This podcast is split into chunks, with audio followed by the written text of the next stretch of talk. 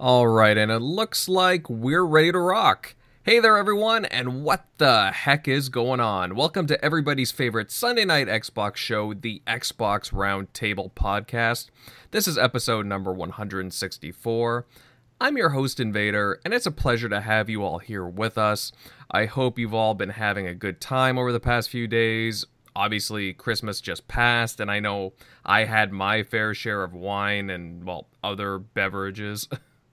However, I hope everyone has just been well and safe overall. And as far as the gaming scene goes, it's been, well, relatively quiet the past week. Of course, with the end of, uh, you know, it's been, again, relatively quiet and it's the end of the year holidays.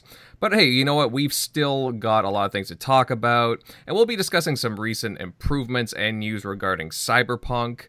As well, we'll check out the uh, games on the Xbox Countdown sale and give you our well, some of our recommendations, and we'll touch on our favorite games of the past year. But before we get into all that, let me introduce tonight's TXR panel, and I'll start with Tim Dog. Hey Tim, how you been? It's great to see you. Good to see you. Happy holidays. Uh, hope everyone got their Xboxes and their PS5s. Happy to be here. Um, just uh, like you said, it's uh, winding down. End of the year. I think uh, gaming definitely uh, is um, going to ratchet up in the next year, but it's uh, we're going to have a lot to talk about tonight. Year in review, and uh, just overall happy to be here and happy holiday to all the people who tune in on Sunday night here. Yeah, buddy. Well said. Jeremy, buddy, how's things at your end? What's up, my lovely Canadian? How was your week, sir? Uh, my week's been uh, pretty relaxing overall. You know, I mean, I've had to uh, work this past weekend, but otherwise, I mean, I don't know. I've just been, you know, taking it easy, pretty much. Did uh, did Santa bring you everything you asked for this holiday? Yeah, pretty Wait, much. you're Canadian. you don't believe in Santa, huh? That's right. yeah, that's right. I believe Every... in uh, Mr. Hanky. So I've been trying to finish up this uh the Hive Busters again, which is just a mm. great DLC from um the coalition.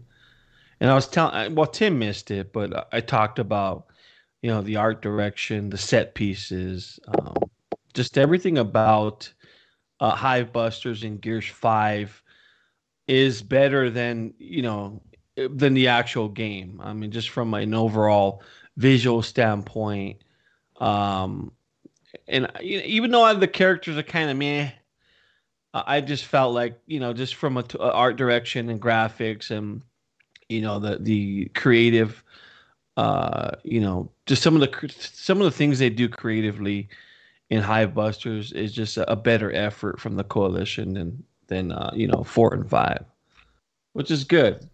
Mm-hmm. Yeah, well, we were talking about that a bit before uh, the show, and uh, yeah, my sen- sentiment's the same. I haven't finished it yet, but I put a well, at least two hours into it, and just from the art direction and uh, just the way that like the set pieces are, I I think it's really well done. So yeah, hopefully, sure. hopefully they continue with that. I'm just I'm yeah. really excited to see what the coalition have in store after this. So hey, all the power to them. All right, moving on down the list here. Eric Shockley, buddy, how you been? Pretty good. Hope hope everyone had a good uh, holiday. Uh, I haven't been playing too well. No, I I'll, I'll rephrase that. I had been playing a lot. Not of any of like Hive Busters. I haven't gotten to or Cyberpunk had some family over, so we've been playing a lot of uh, Monopoly on the Xbox lately. So that one's pretty cool. Um, so you can just easily uh, pass around the controller. So it's it's nice, you know, cool casual, you know, setting. So instead of playing around like a board game, so it makes the game kind of go quicker because it keeps everybody. That's the problem with Monopoly. It just it goes on, and then people don't follow rules. But that's why when you play the game, rules already there. So, um, but yeah, just uh, Monopoly. And, it's house house rules, buddy. You don't play with rules in Monopoly. Come on. Not like rules, but like you have to like keep tab where the game keeps all the tabs on everybody. So it's not like, oh wait, did you know, did, did something miss here? Or did you not pay the right price of like buying back your house? You know, and no one has to be banker and all that nonsense. Because we just bought a board game on Monopoly, and one of the chance cards now is you make it rain on the floor, and everybody races to pick up the hundreds. I'm like, are you fucking serious? like, what kind of game in the new Monopoly in 2020 where it's like I'm gonna like destroy my you know destroy the pieces of the game by it says literally throw the money on the floor and everybody runs and tries to get them like they got to make uh you know monopoly now with like the covid edition or something with you know you have to wear like a plastic bubble you can't be near somebody and it's digital. No i'm just kidding. No. Like, doing some of that and uh got uh got a new computer desk the wife got me, and uh, oh, I got a EverDrive for my Super Nintendo, so I'm excited to get started on that. So no longer having to get out of my you know ass and put the uh, cartridges in. So, so that's kind of cool, especially those rare ones. So that I don't own. But yep, hope everybody else had an awesome holiday. But that's what I've been up to. All right, very nice, buddy. Yeah, yeah, it's always nice to kick back with uh, some of that uh, Monopoly action. All right, and rounding this out, Centurion Pal, uh, how have you been the past uh, week?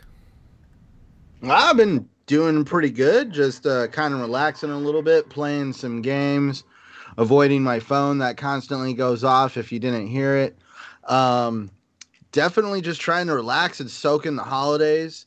Uh, found myself playing a lot of Forza for some reason.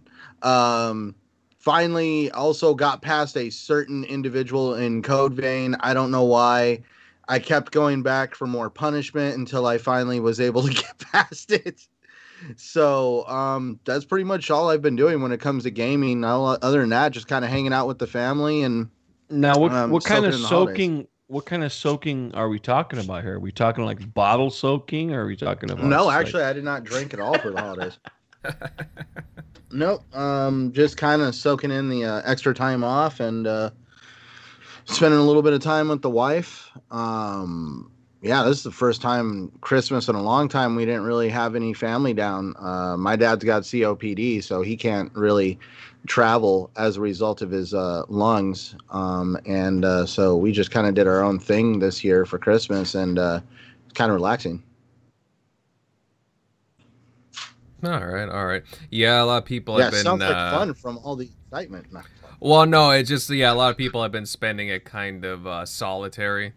Uh, unfortunately, I know it does. So it's kind of funny though. It's weird, you know, how other people are like saying solitary, but because of like us here and podcasting and because we hang out online and we party chat um, no matter what console you game on playstation xbox pc wherever you're at it's kind of like if you have that community base there already that you game with it, it doesn't feel as solitary does that make sense yeah it's funny that you mentioned that too because uh you, me, and Jeremy, we were playing uh, Deep Rock Galactic. Uh, what a few nights ago? What was it? Christmas Eve. So that was yes. fun. We got in a yeah. couple of games. Actually, I got some footage up from that too, so uh, you'll see some of that, uh, some of that crazy Deep Rock action going on. you know, and, speaking of Deep Rock Galactic, that I'm gonna I'm a sucker for games that really, um, you know, do it for the holidays. You know, where they go in, throw some snow around, add some decorations. Uh, when it came to Deep Rock Galactic, oh my gosh, they really. I feel like they pulled out all the stops. I feel like they really overdid it uh, in a good way compared to a lot of other games where I mean it was just everywhere. Yeah, actually, it's pretty amazing too because it's all procedurally generated, and then you'll be walking into a cave, and all of a sudden there's all these presents and uh, and presents sitting everywhere. And the enemies would pop with confetti and other stuff as you would hit them. I mean, it got really, really fun, and I, you know the you really can't help but have a good time playing that game. Yeah, no, it's a really really fun game. I mean, again, Jeremy, Jeremy and me were having a blast playing it too, and yeah, I, I I can't get enough of this game. I can always go back to it. I can't wait for them to add more content to it. Ugh. All right, guys. A friendly a reminder that you got all of you listening in. You can find us on a wide variety of podcasting platforms. We're available on Apple Podcasts, Spotify, iHeartRadio, and so many other services. Follow us on them for all of your TXR on the go. Believe me, it's well worth it. All right, fellas, let's start off things with some cyberpunk talk. I know Jeremy really wants to get into this. Uh, the past few weeks have seen, well, a bit of a rocky response to the game, as we've touched on it. However, there's been a few hot fixes recently, with more to be rolled out, I believe, within the next week or so, addressing additional issues. Now, Jeremy, I know you've been again putting in countless hours into it. I think what was it, 50 hours if I'm not mistaken, if not more. So far, so how's your experience has been now with uh, the multitude the multitude of patches? Have you been um, like noticing any improvements? Well, one thing I have noticed is the talk, you know, all the noise and is kind of simmered down a little bit. So despite the noise, despite all the clutter, uh, you've seen, you know, what a great game uh, can really overcome in today's, you know, media. Hold on one second. Jeez. Sorry about that. Um, so Cyberpunk, you know, it had its back against the wall, really, but you know, it to me it prevailed. You know, 13 million copies across uh, platforms is just totally insane. All platforms. Mm-hmm. Um, you know, it's definitely a game I can't stop playing. We're talking. Um, I told you before we even started the podcast. I'm 50 hours in, so you see it across social media. Uh, people are absolutely in love with this game. They're dumping again countless hours into it, um, because there's just so much to see, do, and, uh, and explore. You know, I don't know how far you guys are into it. I know you just started uh, Invader, but mm-hmm uh, even the base console, which I've tried the 1.06 patch on the original Xbox, and it runs a lot better now. Um, you know, CD Projekt Red is already making more improvements on the game. The base Xbox Invader was running literally at 10 frames per second in like the heavy gameplay situations. But now I know it's not saying much, but now it's at a stable 20 frames per second with a higher resolution and much, much less bugs.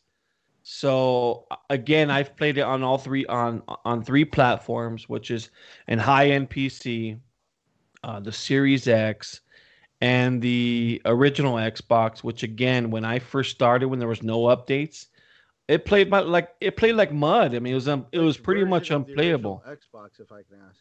What's up? Which version of the original Xbox? The base Xbox, the big, you know, the, the big, big, VC, so you use the, big VCR, okay. yeah. Okay, I didn't know you still had one of those I around. still have one. The, the kids still use it, and I have, you know, just other ones in, in, in the house. But, um, you know, for a mature, a super mature t- a game title like Cyberpunk to sell 13 million in just weeks is unheard of in this industry. So I just think the game still has a lot going for it. Again, all that noise is kind of cleared up. Uh, despite I think these people who are filing for a class action lawsuit, uh, it seems to be moving forward with that. Um, who knows if, if it's going to see the light of day, but um, I just think they're in a good spot. CD Projekt Red's in a good spot right now. Uh, again, they they're still making these improvements to the game, even the base consoles. Um, so you, you, know, I don't know how your experience was ha, has been. I don't know if Tim's played the game. Uh, I don't know if Centurion started to play. You know, a few hours into uh, it. I'm I'm waiting. I'm waiting for the uh, the the next generation upgrade. So Okay. Uh, I, I, I, I, honestly, I was going to play it, and then I saw the issues, and then I saw the um, PC version with the ray tracing. I, I, you've tried that, right? Yeah, so Uh, my my computer can do uh, ray tracing uh, at 4K. It, it could basically ma- max out everything. However, my GPU crashes if because it, my system gets too hot if I start playing it for like a good two hours. So I have to stop. You know, I have to. It looks amazing, though, right? Uh, yeah, yeah. It's it's just out of. It's the best looking game on console by far, with all the bells and whistles tied to it for sure. Yeah. So I've played it with uh, you know the, just the full ray tracing on and just again for it to have that with all the uh, you know the crowd movement in that and just everything that's going on in the world just it's it's something that's never been done. I'm going to reiterate that it's never been done before on a scale like this. Uh, so you're going to get those bugs. I know it's not that's not a good excuse for people, but um, you know, for those who have played it, who understand the game's architecture and and just everything that's that's been put into this game, uh, it really is a technical marvel if if you really look at it. Which it's even surprising that these older systems can even play the goddamn game. So Mm-hmm. Yeah. Definitely. I plan to play it more than I already have been. Um, I guess I would say I was waiting for a few patches, but um, how can I say it? I've been wanting to kind of clear up a few games in my backlog that kind of that I've been already in the middle of because I know as soon as I really kind of get into uh, just how extensive Cyberpunk 2077 can be, I I know it's going to consume a lot of gaming for me, and that's where I guess I'm just trying to wrap up a few extra games before I kind of take that plunge. So I'm about I'm 50 hours in, like I said, and I f- really feel like I haven't even scratched the surface on this on this game. I'm almost done with the campaign, but I feel like there's a lot more out there uh, with my my level building and my character. And you can only there's a level cap at like level 50. Uh, so Wow. you can't max out everything, but you can strategically, you know, do a few things for your your guy to be like super overpowered. I mean, you can put in your upgrades and your and your um, you know, you can make your character uh, with some of the upgrades that you get, whether it's legendary or or um, iconic or rare. There's certain things that you can have in the game to just make your character insane. Like I have, I have these mods on my clothing right now, which I have almost all legendary clothing that I could attach like four, five, six mods to it on for each piece of clothing. And I'm going out and I'm buying these legendary mods that I could attach to my legendary clothing. And my critical stats are just insane. So when I'm headshotting a, you know, I'm using a tech weapon on my sniper rifle, which I, you know, kind of finagled my RPG elements um, and stats to make my tech weapons better. Um, when I'm doing a headshot on some of these guys, I'm talking, I'm taking like 50k uh, off, you know, bosses. So I'm I'm headshotting like one boss, uh, and you know some of the bosses in the game. I'm headshotting them in one hit, and they're just going down.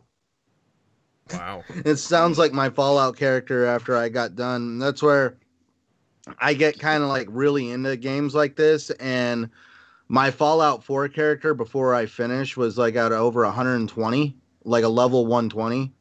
Um, pretty much I was just walking around the game, just drop shotting everything just because uh, as certain stats were completely maxed out. Yeah, I mean, don't get me wrong. You can still get wrecked, and you can get wrecked. Oh, yeah, you could get time. wrecked if they could get to you. Yeah, but I'm I'm I'm at a good place right now where you know I can do some damage, but at the same time receive some in the process. Well, you're pretty much one of the biggest uh, CD Projekt Red fans I know. Um, so I'm, I'm happy to hear that, that you're happy with the game. Would you say that you're having more fun with this game versus Witcher 3, or do you feel like Witcher 3 overall was uh, the better experience? They're two. I would say they're two different experiences, but I, I like I said last podcast, I really do believe that this is one of the best games ever made. Um, when all is said and done, even with the clutter and the noise that you hear, uh, and I think when you scroll down and look at people's Twitter feed talking about Cyberpunk, they would say the same thing. You know, there's a lot of people playing this game right now, Tim, uh, and there's a Yeah, lot of no, people. Yeah, there's a lot of people enjoying this game. I mean, big time.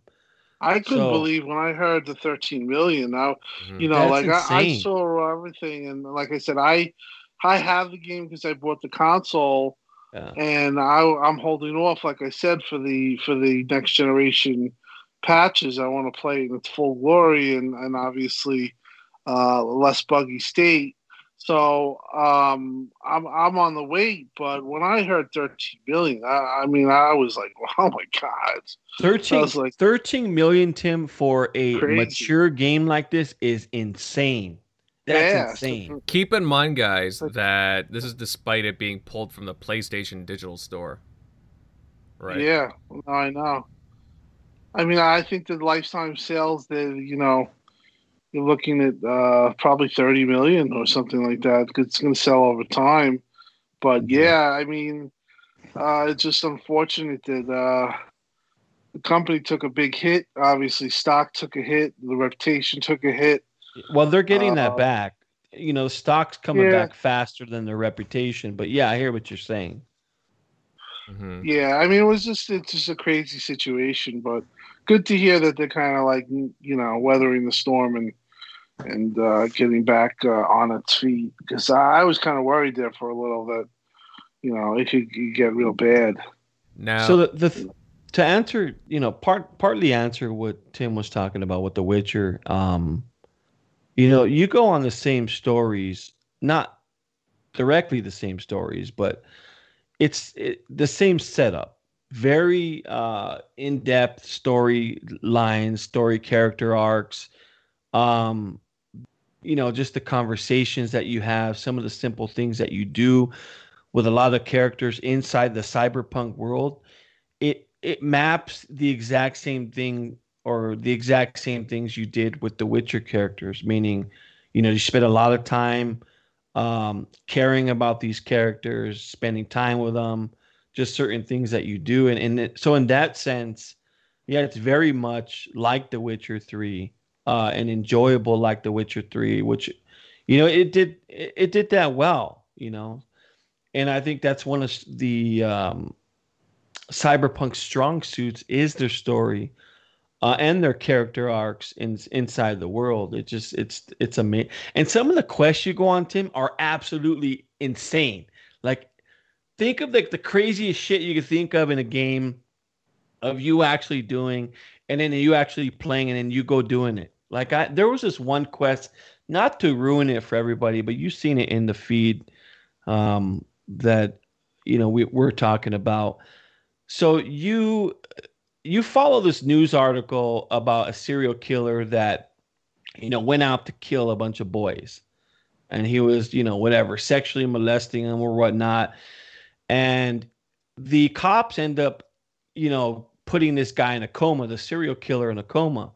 However, it doesn't uh you know you can't explain away all the kids that were taken from this guy that were killed by this guy and then some that were currently being held by this guy. So with him being in a coma you had to go in into his actual dream and find out where he's keeping these kids so you could save the kids. And it's just it was just crazy. It was crazy That's like pretty sick. And the only way that you can reach somebody inside the coma in the world of cyberpunk was to latch on to something that the serial killer liked, which at the time was a cartoon that he watched when his father w- uh, was abusing him as a kid.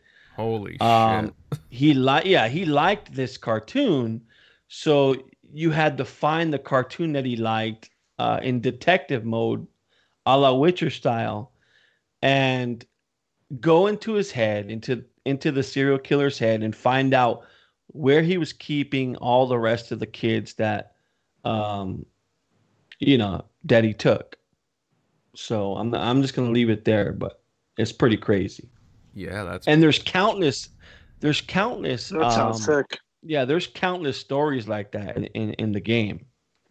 That is crazy. I'm pretty sure some people in the chat are just uh, kind of speechless at the Well, moment. Well, he just ruined he just ruined Cyberpunk for me. I'm uninstalling it. Nah. uh, actually, speaking of the chat, Jeremy, Six Slayer has a question. I think I'll direct your directed at you. Um, Judy or Panam?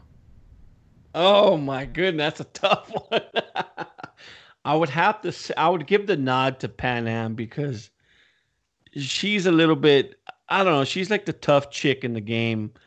Um, yeah, and she's a tiny bit better looking than than Judy, but Judy Judy is is fine in her own right. But yeah, you get it's something like that where you start caring about these goddamn characters in the game um, that you have no reason to care about, and you're you're debating whether or not you know you go at Team Judy or Team Panam. Which you get when you guys get to that point, you'll see what I'm talking about.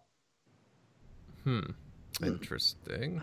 Now, there was a lawsuit filed uh, a few days ago against CD Projekt Red for apparently misleading investors on the state of the game, uh, most notably the PS4 and Xbox One versions. Uh, do you think that'll go through? Maybe. Uh, it depends. Uh, a lot, a lot of stuff with class uh, class action lawsuits is Mm. depending whether or not how many people they get on board. Mm-hmm. So they get a lot of people on board and they present the case uh, to them, just depending on what I, I, I don't know what, there's what they already gonna have. be there's already going to be losses uh, occurred because the game was Yeah. delisted off PlayStation, which was the biggest install base on the console network. Right. And they're going to sit there and be like, "Oh, well, yeah, you sold 13 million, but if you guys didn't f this up, we would have sold X million, and we want to be compensated for that." See, but at the same time, you got to throw in the fact that they came to a mutual decision over a CD Projekt Red Right. and Sony. Uh, so you you have to factor in that. You just can't, you know. Well, that's why Uh, we don't really know what's said behind closed doors. You don't really know Yeah. exactly what's going to happen. Yeah. But when you read the actual class action lawsuit, they did mention that it was basically, eh, you know, for the first time ever, a game that was delisted during launch. Um, and that, you know, they were wanting to explore uh, the implications of losses because of the fact that the game was not able to be sold during a holiday weekend during its launch, uh, which definitely some people uh, you know left them feeling like that there there was some money kind of left on the table by doing it that way Yeah. Mhm. I wonder how it's gonna. I wonder how many signatures or how many people that they'll really get, and how far they'll go with it. It's just, uh, yeah. I mean, aside from everything, it's Jeremy the way Jeremy explained. It's a very interesting game, but um, it's just kind of sad that it also has this over its head. It's kind of, you know, uh, I, I kind of think that they maybe should have maybe delayed it a little bit more, but Mm. um, you know, th- there is blame to go around, but uh, uh, I, I I'm one that doesn't want them to suffer to the point where you know Well- they, they're debilitated. i'm now that's where i'm not definitely please people i'm not handing out sheets of tinfoil and putting them on my head as hats but Yeah. if this lawsuit thing does become something that is going to affect cd projekt red um, honestly, at least in the back of my mind, I really honestly seen probably Microsoft at that point probably picking them up and basically helping make sure that CD Projekt Red doesn't get swallowed up by something like that. Yeah, no, they won't. They won't get swallowed up by. They have insurance, you know. Well, Insurance. they ha- it's just like like they were saying the the damage to the reputation and all this other stuff. yeah. And, you know, there's Yeah, definitely you don't want to money mix- back. you- so Yeah, it you didn't don't want to mass. You don't want to miss exodus, and you know stuff like Yeah. that really can hurt a company. I don't think that we're there, or No, and it's No, I don't going think there, it's there. I but just there's no And you- telling with how far this uh Uh, This you know, Tim. Tim, I was again. I was talking about this last podcast. What's the difference between this and say, let's say, you know, Rocksteady's Batman Arkham game, where the Yeah. PC version Fallout. Yeah, the the PC version, you know, they had to wait four months and re-release it. You know, what's the Yeah, difference no, between yeah. that and you know, what's the Agreed, yeah. difference between Battlefield 4 and them patching the game a year later or Mhm. you know, I just to me No, I hear your I hear your art. There's no difference, honestly. yeah. but for some reason uh it i hate I, I guess the whole idea of like i really hope uh, i hate using this term the cancel culture i guess it's called Mhm. uh, doesn't really kind of run rampant here just because you know a game that everybody for some reason was like hanging their absolute emotions on it came out the way Yeah. it came out the way a, a cd projekt red game comes out it comes out with with bugs and some issues that need to be patched um, that was definitely relevant when the witcher 3 came out it's the Yeah. same story now which is definitely where it can be argued that technically the game came out in the same state as games Yeah. past which is where you could technically say the game was playable if it, you hold those games on the same level. I just don't know now with everybody making these demands wanting finished games mm. this that and the other is this going to be the the one time we see a studio made an example of?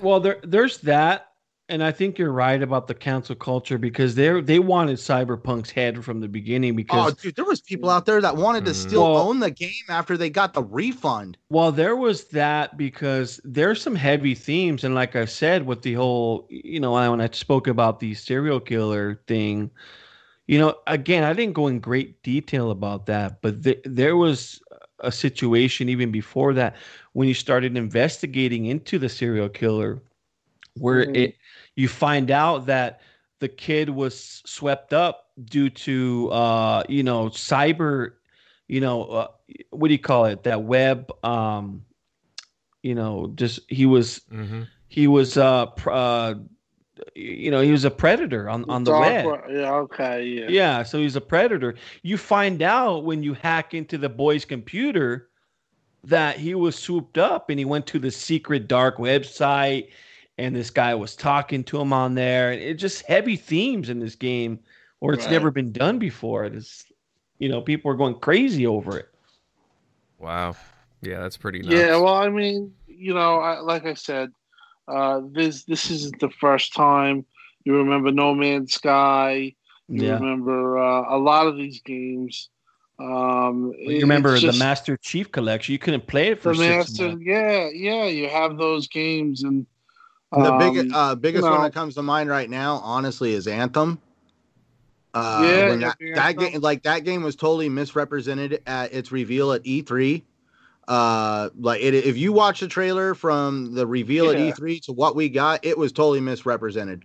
I, I it's pretty much right there. But anyways, uh, Anthem is a good example of a game, I guess that also should have been treated on the same level. But here we are, all you know, talking about you know how great Anthem 2.0 is going to be. But uh, make sure CD Projekt Red learns their lesson. Yeah. yeah, I agreed. I mean, Mhm. Uh, you know, I, I think that, that, that, you know a lot some of the silly stuff too. Uh, I- I mean, I wouldn't say that I do believe that they deserve criticism and you know that they, Yeah, they they've done wrong. They've done wrong here, but again, I think that you know you've also seen the side of uh, of stupidity. Like, I mean, I remember the one one guy on the internet. He's like, "Well, they refunded me, but now I have no access to the game. what the hell?" I mean, some of the stupidity that I've seen over this game, and uh, I, I don't think it helps too that we are in now. Uh, I think gaming um, through, uh, you know, like through through COVID and the way it's kind of propped up to to a, a point where, um, you know, I think we're going to talk about it next, where it's just on a different level now Mhm. Mhm. um, and the scrutiny is much higher. And uh, you know, I- I, I think that, that it was just a perfect storm too for for CD Projekt Red to get smashed. Yeah, it, And, it was a uh, perfect you know, storm. You know, I mean, so other times it's like it's it's funny. Uh, you know, you get times where people go crazy over you know frame rate drops, and then for other games, it's like okay, it's like gamers are very. Uh, it's the time and place, the politics, and everything Yeah. that goes along with it. You know, I, I know that that also that they they had. Uh, you know, they they had some enemies too before this. They had, you know, some suggestive themes and Yeah. some, you know, po- po- politics and all that bullshit. Uh, Well, you they know, wanted. where- If there was people right, wanted pounds. CD Projekt Red to fail, you know. Yeah, of Yeah. course. Yeah, they, they definitely there was a contingent, but um, let's be honest. Let's hope that they learn from the, the best, and let's hope that they can recover. Because if they if we lost a developer like this because of uh, per se cancel culture that that seems to be running rampant, uh, that's that would really suck. Because uh, just some of the stuff that Jeremy's explaining. Um, and some of the stuff that you probably will see from this developer in the future is going to blow us away. So uh, hopefully they learn their lesson, and um, hopefully the class action suit gets settled in a way where it doesn't debilitate them, and they and they can recover, and uh, you know they can move on because. Uh, I think overall they have a successful game, even with all this uh, stuff that we've discussed and went Mhm. over. Um, And a lot of games can't overcome what this has Yeah. overcome, Tim. I mean, it's just it's crazy to Oh, think sure. that. Okay, so um, two things. One, games that can overcome. I hate to bring it up, but Elder Scrolls Online. Go check out the PC launch of that that dumpster fire of a game. Um, I wouldn't even touch Elder Scrolls Online when it was on PC. Uh, people that played it completely hated it. They tried to actually charge people to play it. It, it was it was bad, um, and that's why they launched. Uh, they did a relaunch on console and that's where they total did a total redesign of the game. They called it One Tamriel. Uh, they got rid of a lot of the level caps. They made it a much more open game. They got rid of the paywall to play it, um, other than Xbox Live on console and PSN. Um, but definitely changed the game night and day by completely overhauling it. Good Um, so and now that game, I mean, now you go. The, do- they hold an event once a year. They got one coming up now with Gates of Oblivion, where ZeniMax comes out, and the guy running the show over there at ESO tells all the fans out there what's coming out. I know he's not going to be doing it in front of a crowd this year, but generally they have that guy sitting down in front of a crowd of cheering fans that are pretty excited for ESO. Um, yeah, and then sure. on onto the bug side of things, this is one thing I got to remember. So I had a Series X completely brick itself five hours out of the box. Piece of new technology. We have games right now that are being made on newer consoles, and re- I know like a lot of the o- other problems were with uh, Cyberpunk were on the older generation, but we're also going to see some pretty good bugs and glitches on the newer stuff um, because we're going to be dealing with ray tracing and things that these developers have never really put on console, and we're going to see some probably really fun and funny stuff. Um, but that's where we should allow these developers to have a chance to fix it um, because of something they completely couldn't plan for until the game was put out in the wild. You know, there's just so many things you can do in those development studios, playing it with the other people that work around there in a controlled environment. There is times you want to release this thing in the wild and see what happens.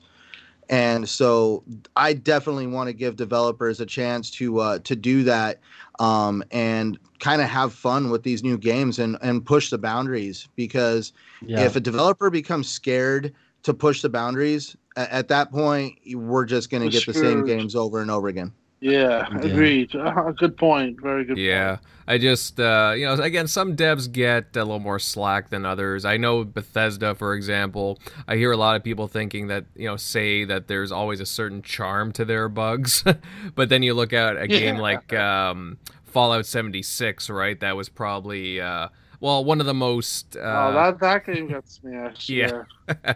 yeah, I don't think that game That- would ever. another game live down. honestly that like that game right there honestly i feel had uh, almost as big as problems than anthem and CD, um, cyberpunk combined because not only was the game lacking a ton of content had bugs and glitches everywhere it was a shell of a game but the collector's edition also had its own lawsuit around it because of a, a misrepresented bag in the collector's edition Yeah, I don't. I don't think it was a shell of a guy. I played that game countless hours at launch. No, no, I don't no. When it first came out, people really could not accept the idea. Uh, well, not a, everybody could not accept the idea of a game where there really wasn't any NPCs.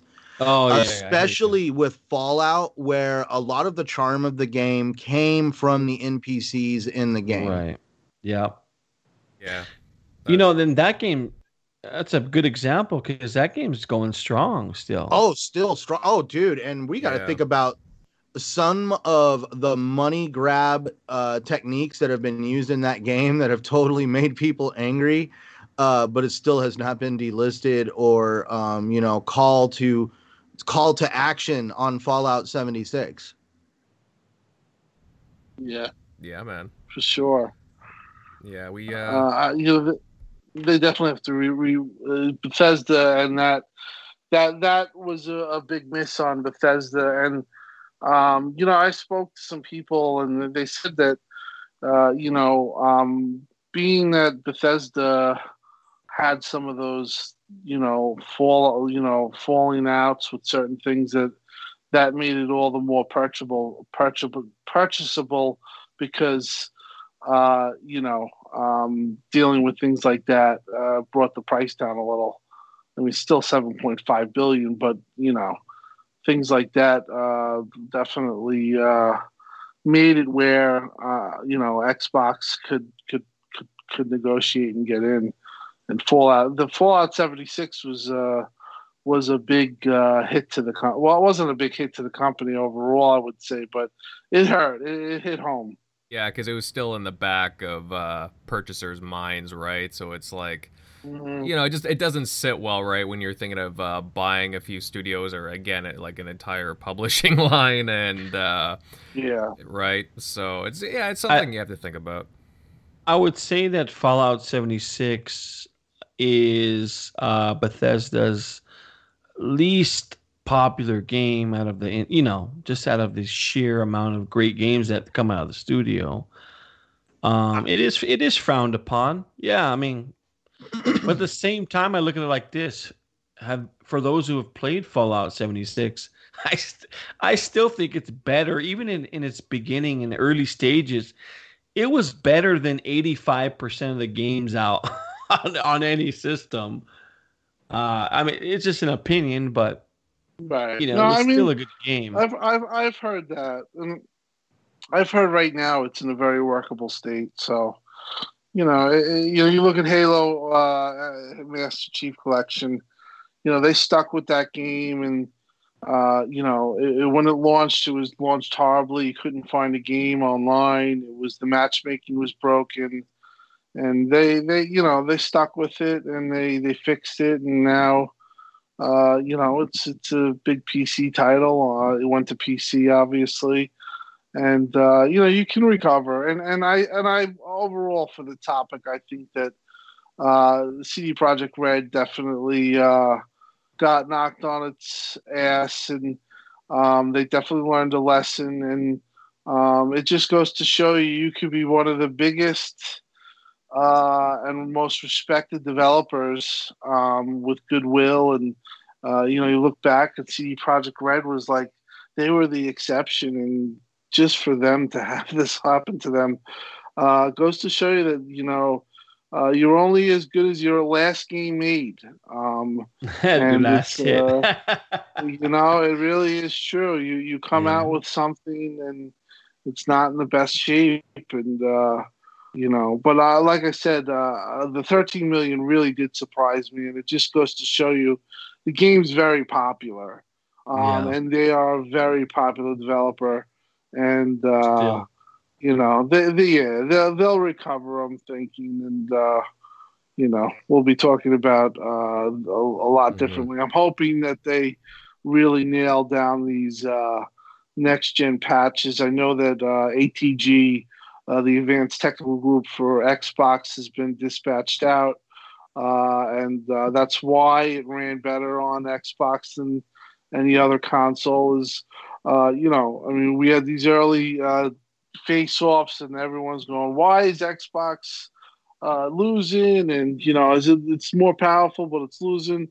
And uh, one of the reasons is, is that you know the the, the GDK uh, is is in its infancy, and is the you know the drivers aren't aren't there yet, and they're, they're maturing, and uh, you know, uh, there's a little bit of a learning curve.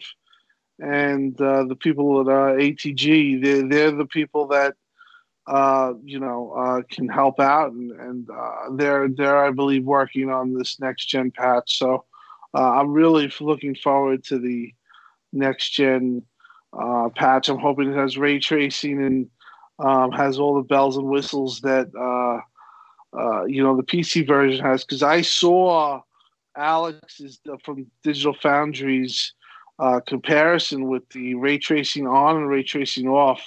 The And night and day. was- uh, Yeah, that was the first time I really understood ray tracing. I mean, you could always, you know, what ray tracing is with the reflection, um, but that was, you know, of making sense of it, or for me understanding it and grasping it for my own self uh, awareness or uh, of understanding.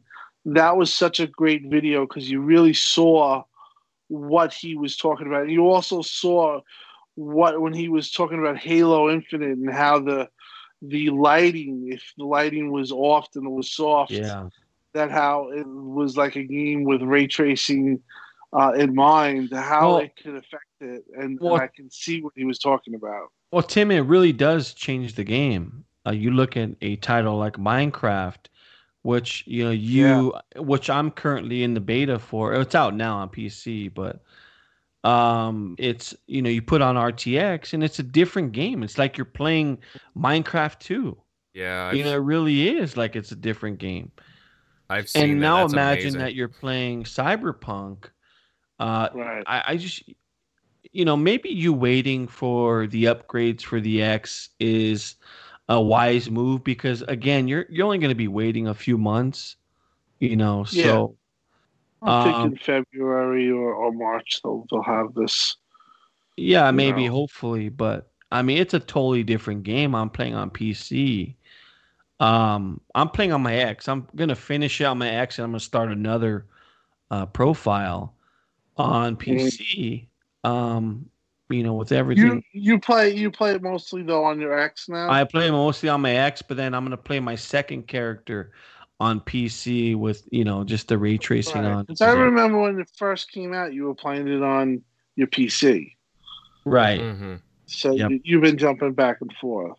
I've been jumping back and forth, but um now it's the majority on on Series X. Yeah, yeah. Mhm.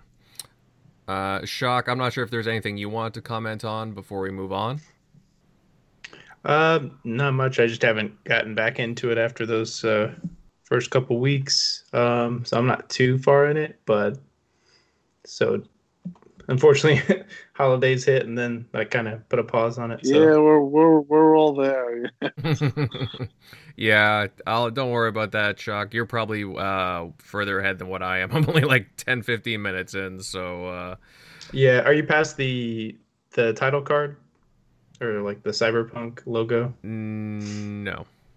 Oh, okay. No, that takes at least a couple couple hours. Yeah, d- yeah, depending on yep. Yeah, but you it can. you didn't have any big issues when you were playing though, right? No, I haven't seen really. I haven't had any crashes. Yeah, pretty much no issue, other than, you know, comparing it to like some of the PC screenshots I see. It's way better lighting. Yeah, well, I think yeah. mine when because I had that picture that was going like, kind of somewhat viral in our community that Arsenal uh, posted, um, but because the cab scene with that uh, T Pain T Pain looking like guy, I can't forget his Oh, yeah. name um, with the glasses and the shades. Or Stevie Wonder's a better comparison. Never mind. Uh, um, but there's that scene. But I think when I got into the cab, it was like daylight, so it was like really bright. And then when like Arsenal was posting his like, you know, ultra whatever 4K, uh, you know, ray tracing pic, it was like at night, so it was even amplified more. That Oh, okay, there yeah. is no, hey, why is this so bright? There's no you know darkening where you know everything's just well lit but i saw other people's posts um, on the series x that were just more at night when they went in there and it was a little bit closer so it was Right. so that's why i bought the pc version which i regret, regret now because gog's gonna take forever to send out refunds unfortunately Mi- microsoft's got a good system there you get it back within like two to three days usually so if you need a refund but I'd say give it a try if it's on uh, Series X. Maybe not the old gen consoles, but at least with Microsoft, you usually get good turnaround time if you do want your money back. So Yeah, that's why it's probably off of uh, the, the PlayStation uh, storefront. It's because their their return policy is very strict. Well, they had to make a spe- special case for it because they don't they don't offer refunds. Period, unless it's like a Oh, right. faulty thing. So it's like, hey, if we're everybody's refunding this, just take it off because we're not going to make this a normal thing. Yeah, we're not gonna set a precedent with it. Yeah. Whereas with Xbox, uh, uh, you know, let's be honest. Uh, I think anybody that's requested a refund has gotten it. yeah. Um, the only time I've heard people complain is, you know, they, they abuse it and then they, uh, you know, I've seen this a lot. Uh, you get hit up and they're like, Tim, you know, I'm suspended. Uh, and I'm like, why? And they're like, uh, well, I refunded games. And when people like always have done this to me and they're like, well, can you talk to Aaron and can you talk to this guy? Uh, every time I've tried it and now I, now I do it, they look into it and then like they come back to me and they're like tim he had 15 refunds uh, and like he he like did all this shit and uh, you know it, you know th- they'll enforce Yeah. something You probably have to really abuse it, like yeah exactly. real. Like That's not why- even. I've done like five refunds in a month, and no problem. Right. Right. Uh, They, they they will if you do uh, exactly, but like if you do really abuse the system, they, they will enforce it and they will either suspend your account or uh, or they'll lock you out. And I've had that happen, and I've also had, you know, people come to me and they they they don't tell you the full story, and then I embarrassingly went to somebody at Xbox, and then they Yeah. did some something, and they're like, "Well, uh, I hate to tell you that this guy is completely full of shit," and then you're like, "Oh my Yeah, god!" You got to, you know, make it kind of somewhat casual, like at least through your year, you know, because Yeah. even physical media, people buying physical media don't, they can't just, hey, I opened this. Oh, well, too bad. Well, we're not going to take it back. You already opened it. We can exchange it for the same game. But that's about Right. it. Right. Well, it's nice to see that the bugs are getting squashed and fixed in Cyberpunk, and I'll admit I can't wait to dive into it. Uh, I'll probably be able to put in a few hours tomorrow after work, and yeah, I'm just I'm glad to see it, see it um, getting patched up. So uh, hopefully that improves all uh, the talk around it. Uh, on that note, guys, we will move on to some other news, and it looks like the game industry has done pretty well over the past year. Now, according to market intelligent, uh, intellig- to market intelligence firm IDC, it estimates the video game industry revenue has reached nearly 180 billion this year. Holy crap! So, I mean, that's pretty incredible considering the state of the the world the past year. And certain games uh, became huge hits, obviously because everybody was at home, and we saw certain various demogra- demographics engaging in games in record numbers. Now, I would definitely love to hear everyone's opinion on this matter, but Tim, I'll start off with you here. Do you think we'll continue to see this growth in the in gaming considering the massive decline in other forms of entertainment like sports and film? Right. Well, I think that you'll get a recovery in, that, and you'll get a recovery in film and movies. But I definitely think with this, uh, we've entered uh, uh, a new age uh, when you when you come to to when you come to thinking video games. Um, it's more accepted now.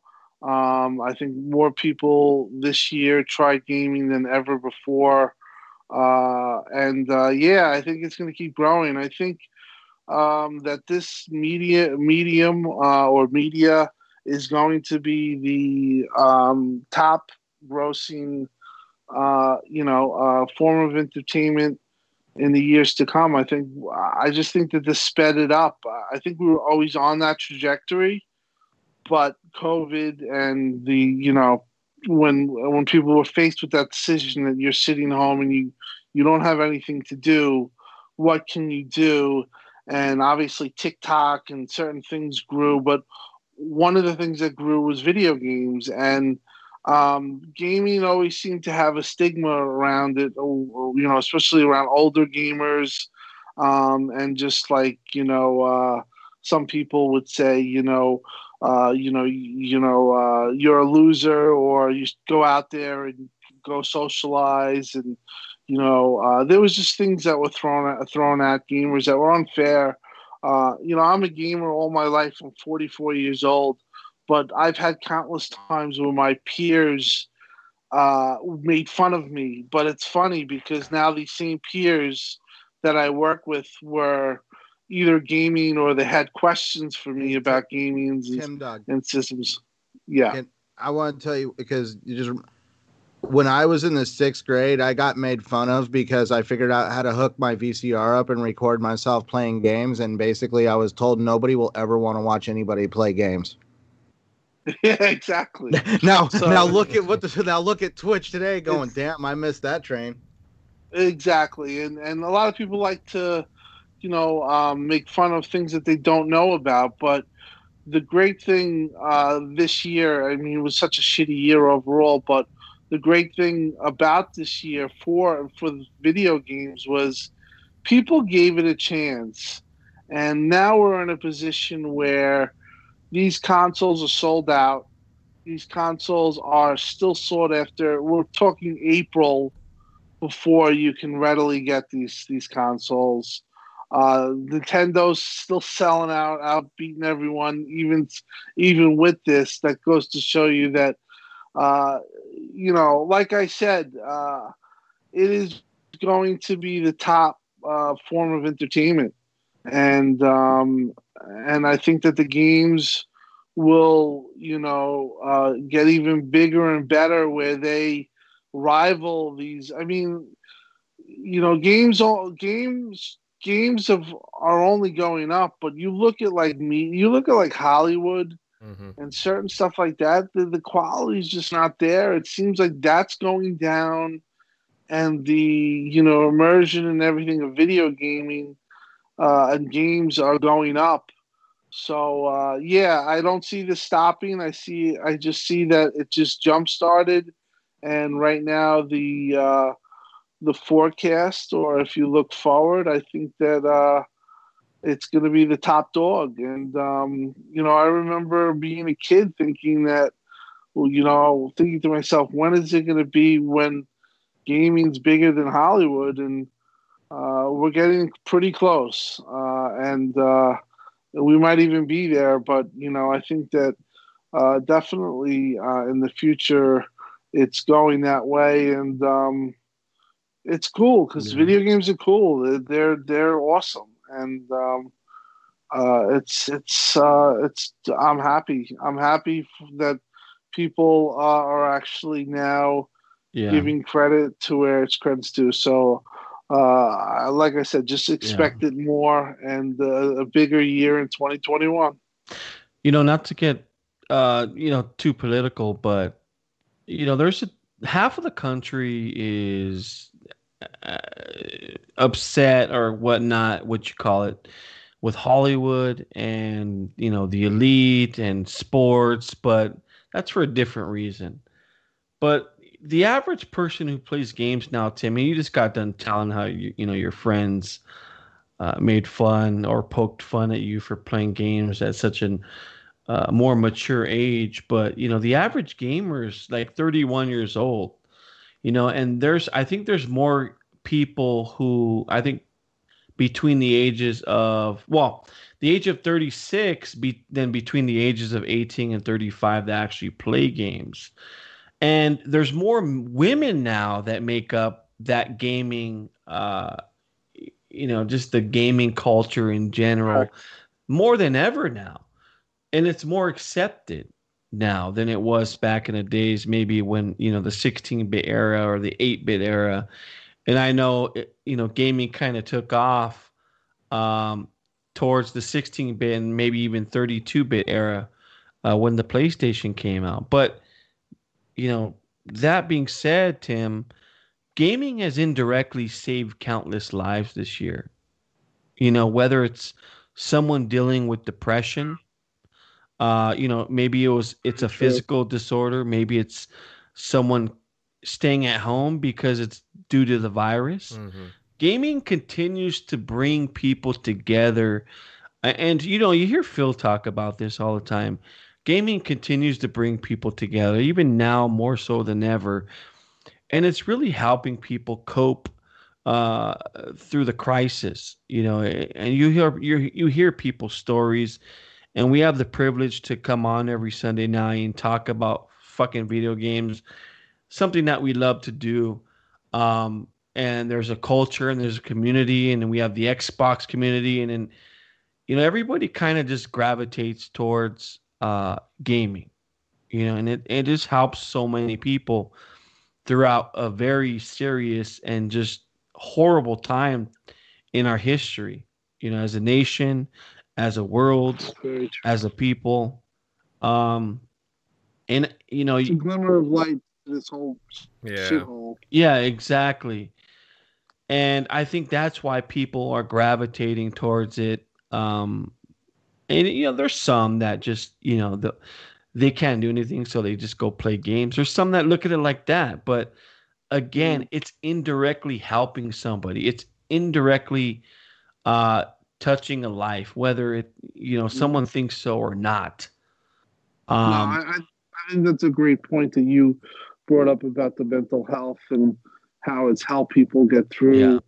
uh, a tough time or it's taking their minds off of uh, uh, situations or situations that were very tough. And yeah. uh, And you see it- know, it's true though. It's hundred percent true. You make a great point. Yeah, and you know, eh, I would say Xbox was they're at the forefront of this when they come out with the adaptive controller, and uh, you know, you see games uh, start taking um, forms. Whether it's a, f- you know, you see games like um, Grounded, which you know people Mhm. have a phobia of spiders or something. It's just something simple like that. You put in a game. Maybe it's you know you have some of physical disability where you know you can play a certain game now because you're changing the options and i think xbox has done a good job and the gaming industry in general has done a good job uh, to combat some of the um, uh, how can you put it some of the things that just yeah just some of the stigma and some of the things that held back uh, people from uh, approaching gaming in general Yeah. um, it's just a good thing you know Oh, I still get those cross-eyed looks to this day. I'm um there's only one other person at my job right now that will actually pick up a controller and play games. And ironically, it's one of the guys who own the place. Outside of that, I mean, when people walk, hey, what'd you do this weekend? Oh, I had a podcast with some friends and uh, di- uh, played some games. And then you explain to them what a podcast is and what you talked about. I mean, at this point, you have pretty much just it, they, they look at you like, this is what you do with your time. Like, do you have anything better to do with your time? And it's just like, but this is what interests me. What, like, you know, I'm, this is what I do. I enjoy talking about it. And there's actually a very large industry here to talk about. And there's actually a very large community. That was, I guess, one of the reasons why I wanted to get into podcasting because I guess I got ti- tired of being an outsider just listening to the shows and, um, li- you know, chatting with people in chats. I guess I just wanted to start kind of being part of the community. You know, it's funny is I, I look at it the same like someone uh joining like a car club. It's like the same concept, or someone in a book club or or a board game club uh, that goes out, or they play Magic the Gathering or something. They go to these, they can't do it anymore, but they go to these uh you know mom and pop locations, and then they spend time with each other playing Magic the Gathering or D and D or whatnot. Um, I look I at know the people same who thing. think it's a good time to go for a two, three day jog through the woods, backpacking all your food and camping gear and all that stuff. And I, I look at them and I'm like, Yeah, man, that- um, let me know when you just want to kind of go for a run around the block a few times. Those completely- Yeah. You know, No, I, sir. I- it's, it's it's funny because you just we talk about all the stuff, and and there's a lot of judging and stuff like that. But you know, it's like the people that ask me uh, and they make comments like they're like blown away when I'm like, well, they're like, what do you talk about? And I'm like, yeah, well, we talk about the industry and how it goes, and like they're just like in awe of how in depth like we get and how how like uh, deep it is. But in reality, it's just like you said. It's just like everything else, whether it's a car club or uh, chess or whatever. Uh, you know, when you get into it, you do such, you know, you can get real deep. And, um, Yeah. you know, the one thing that I think that what's great that we have this podcast here, just here, and how how passionate we are, and and you know how like you know it sucks because of COVID, but how we went to E3 and how we're hanging out with people like Phil Spencer, or how we're going to dinner with uh, executives, or just going to lunch with Gareth Coker, and you know a brilliant mind and brilliant musician that probably in 10 years will be uh, you know widely you know known and stuff like that and he's just Yeah. hanging out with us and you know it's just uh, it, it's just great that that uh, uh, you know I just it's just just a great I mean just gaming in Yeah. general and everything the way you know everyone here who's on this panel and uh, you know people who've experienced like E3 and stuff like that in the industry Yeah. uh, it, it's awesome. It's something that's fun, and and I'm you know I'm glad that that uh, you know I'm in the thick of it, you know, and I'm right there, and you know when we can get back to uh, you know we can have public gatherings and stuff, we'll be back there at it again, and uh, you know doing events and stuff like that. But you know Yeah. eh, eh, there's no judging anywhere, whether it's a chess club or whatever the hell you do Mhm. you know people people really shouldn't do that but i do think that there is there's been a little bit of normalization attached to gaming this year more than ever where uh you know like you said centurion and you have one guy that would pick up a controller. Maybe in two years who knows? Maybe you might have five. You Well, there I is definitely a major stigma behind games now. Um, I think I the think average stigma as much no, as no, I no, I think the even close. stigma for the average consumer that's never tried gaming really, um, they always associate actual true gaming with I gotta sit down for hours and play these games and get invested. They have no idea the diverse nature of gaming. If all you have is a few minutes to play, there's a game for you. If you want to get lost in a couple hours in another world, there's a game for you too. There's there's something there for you. Don't think that just because you have a controller in your hand, you don't have the time and you're going to lose hours of your life. It's also a generational thing too. I mean, obviously our generation got uh, brought up with it, but the technology in many ways has also made it more available to even older people. Like I see so many p- Oh. older people just playing simple games on their phones, on their iPads. It's actually amazing how many seniors have iPads And- nowadays. And and and then they will completely deny the fact that they are doing that and when you ask them, "Hey, you know, have you ever tried, you know, picking up a console game?" "Oh, I don't got time for that."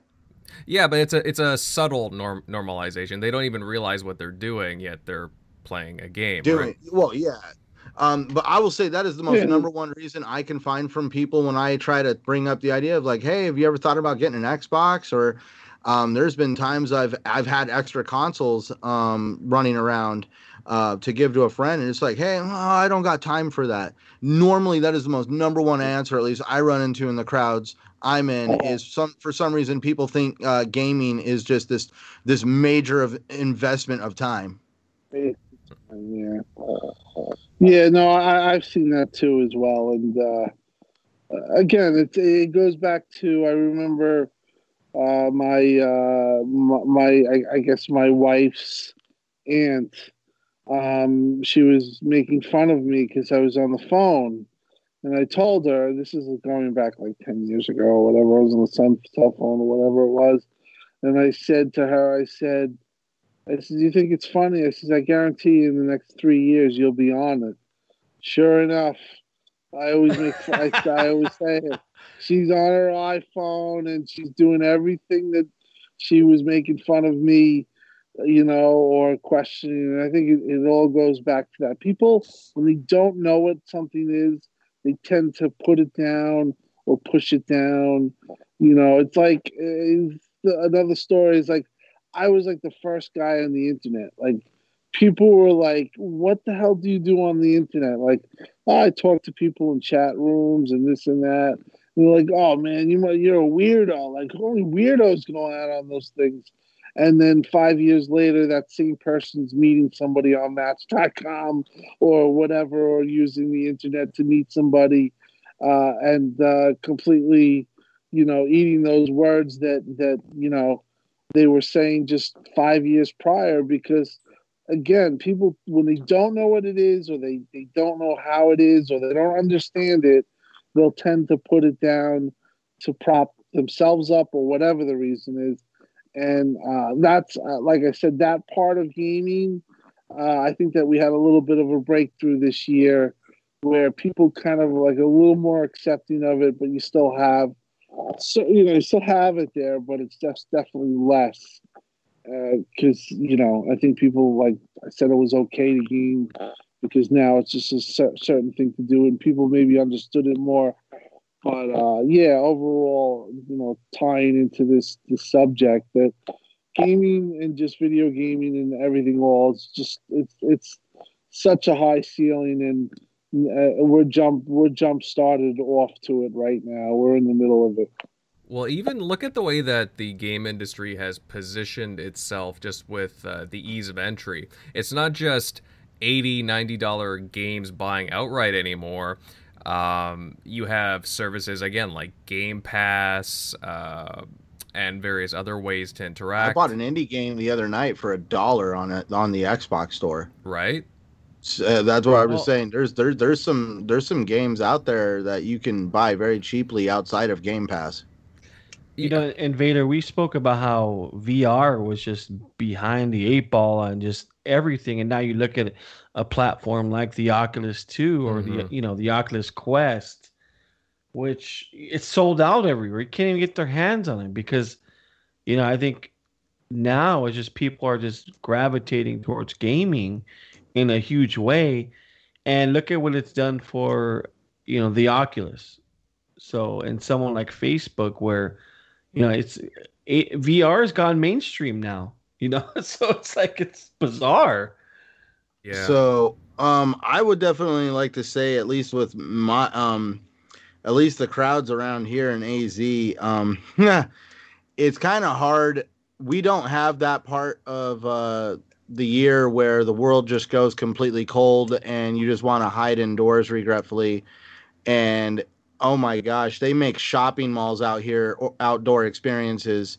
Um, the idea of spending any real amount of time for a very long time indoors is completely alien to a lot of people out here.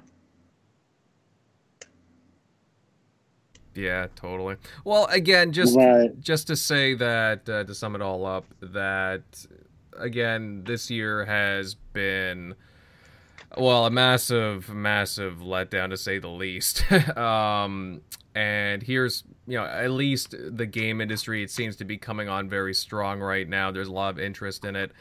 And I really hope that carries on into 2021. And I'm just, I'm very hopeful of the things to come. I'm hopefully not a lot more things get delayed, mind you. But um, again, just I'm glad to see that the industry is doing very well and it's healthy. Uh, moving on, guys, and until January 3rd, I believe it is, we have the Xbox Countdown Sale, a sale on a whole bunch of games and more on the Xbox digital storefront. And there's all kinds of deals. Uh, there's some games that I'm really, really heavily considering picking up at the moment. But let's go through this and get a few recommendations from the panel just for everybody listening in. Centurion, buddy, what are some good deals uh, going on right now? Is there anything that really caught your eye? Well, I did pick up um, Immortals Fenyx Rising uh, because uh, I wanted to get that game. I'm glad I held off though. I wanted the hundred dollar version, and I got that thing for sixty seven dollars. Haven't fired it up yet. Um, I mean, how how in the hell is that on sale right now? Just right? Out. It's Ubisoft. I knew it. I knew it. They did it with uh, Watch Dogs Legion, uh, which came out at pretty much October by Black Friday. I was buying the Ultimate Edition of that game for way less than when it came when it first. I was excited. I mean, th- there has been a lot of good deals coming out of the Xbox store and gaming in general. Um, God, you don't even know where to start on this sale, honestly. If you want to talk about, at least for me, um, I'm gonna pick up. Uh, let me see, uh, Final Fantasy Zodiac Age. I, that's one I've never played. Uh, that one kind of caught my attention. Um, and I'm also, I'm dancing around this idea of actually picking up Call of Duty.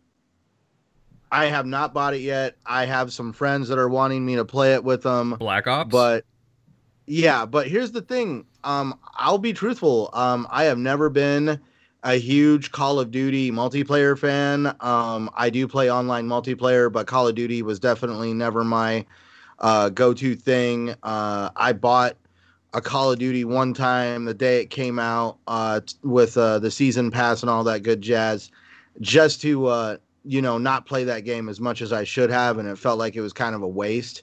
Which is why I don't buy them when they first come out. So I'm definitely considering getting Call of Duty. Um, I haven't pulled the trigger on that one yet. So what do you guys think? so not only on Xbox and you're but on every store, whether it's Steam. Oh God, yeah, I've been all over. I've been on Mhm. PlayStation's uh, sale as well. My wife went over there, bought some uh, stuff from the for Yeah. her Sims game, and I even picked up a, a game from Devolver for five bucks. So uh, you got to look at other places like the Epic uh, Epic Game Store on PC. I picked up. So first off, they gave like they were giving away a free game or two free games um, every single day, 15 days of Christmas. So in that, I got Tyranny Gold Edition for free. Um, I got um, Oddworld New and Tasty for free. I got Alien Isolation for free. I got City Skylines, blah blah blah. But they had another deal where on top of their sales, you know, their regular holiday sale, you got a $10 coupon for um, you know, the Epic Game Store. And every time you purchased a, ga- a game, you would get another coupon. So I got the Pathless for like 20 bucks. I got Godfall for like $30. I got Super Meat Boy Forever for 10 bucks. You know, and it's just all these other games where it's just I kept rolling over my $10 so I'd get a $10 off Super Meat Boy, uh $10 off Oxygen not included, Godfall, the Pathless. And you know, if if people wait for the holiday, they can get some killer deals on this stuff, not just Xbox.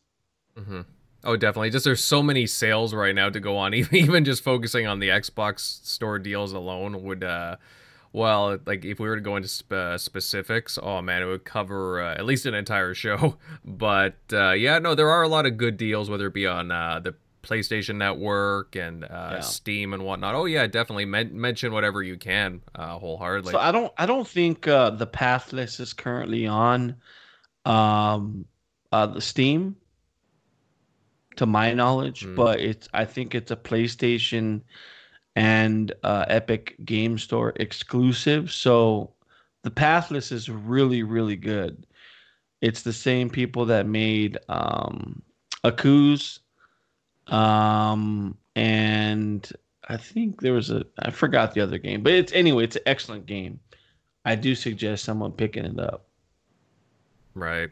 Yeah, there's, I mean, just from uh, the Xbox sale alone, there's a, a whole bunch of games that are uh, like 80, 75% off. Like, for example, the Bioshock collection is 80% off. Like, you're paying about 12 bucks. I mean, hey, I love Bioshock. Definitely pick it if pick it up if you haven't already. The first one alone is uh, just memorable. Um, I'm very tempted myself to pick up Crash Team Racing because hey, I'm all in. I really like my racers, my Mario Kart clones, and for 65% off, uh, close to $18. I don't know, man. I'm very tempted to get that. Um, Gears 5, 75% off, $10. I mean, oh, no, sorry, yeah, $13. Pretty good. Pretty good for that. Um, there's yeah, there's just all kinds. Doom, 2016's Doom, guys, 70% off at eight bucks, pretty much. Like, Guys, if you haven't already done so, pick up Doom. It's a fantastic game. One of Dude, my they got the Bioshock collection on there for ten dollars. That's what I just said. Oh, I didn't even hear it. I didn't even hear you say my. I'm having audio issues. I'm sorry. I didn't even hear you say that. no, it's okay. Yeah, well, like I was just saying, how can you not like the first game alone is a gem, right?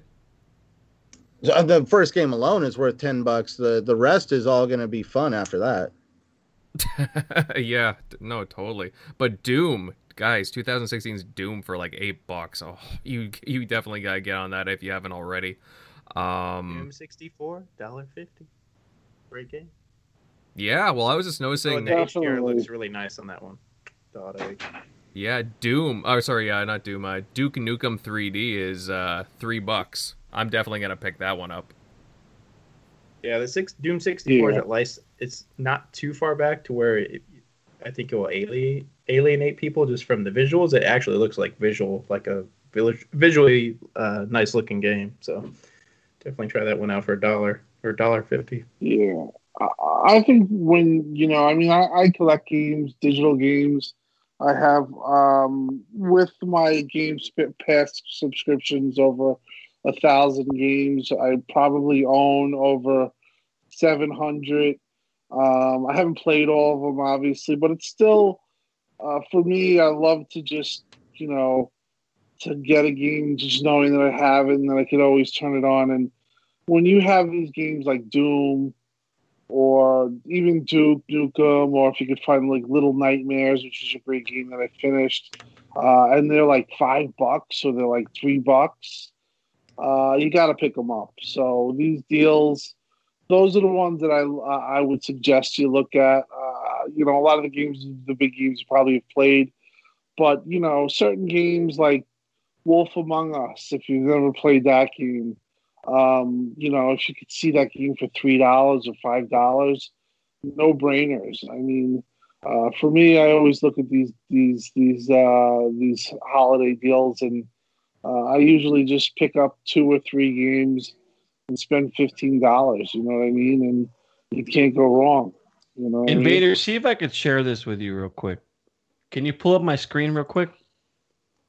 Yeah, I see it. Let's see. I want to show you this game real quick. Oh yeah, this is the Pathless. Can you see it on your end? Yeah, I can see it. Oh, okay. Can everybody else see it? Yeah, Yeah, I can see it. I think it's pretty damn cool. So this is running on PC, and two frames a second. Is it? yeah. no, it's actually uh, Oh, at least on our end. It's a little Probably just choppy. uh, it's probably in your end. It's running like frames on mine. I think it's actually 120. but I think it's a fast game. It's a pretty cool damn game. But yeah. Anyway, I just wanted to share with you guys. Anybody play uh, Ghostrunner? I played Ghostrunner. It's pretty Oh, good. I saw that one was on sale.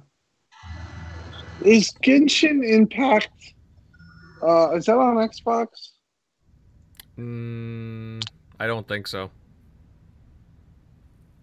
I heard that game's excellent, and it's, but I, I, I don't think it's on Xbox. I was looking to buy that. I had I had just uh, purchased um, uh, the game that Centurion was talking about, Immortals, but I got the thirty nine dollar one. What was it that you wanted for the hundred dollar version? What did it have? The season pass had a couple expansions with it. Oh, okay. So that that's what I um forgive me. I'm like one of those like I want to be able to do everything and I know the best way to sometimes purchase a game is to get all the content at once. Uh that's saved me with Assassin's Creed Origins, Assassin's Creed Odyssey, probably Assassin's Creed Valhalla. Right. So I figured it's an Ubisoft game, might as well get it all now.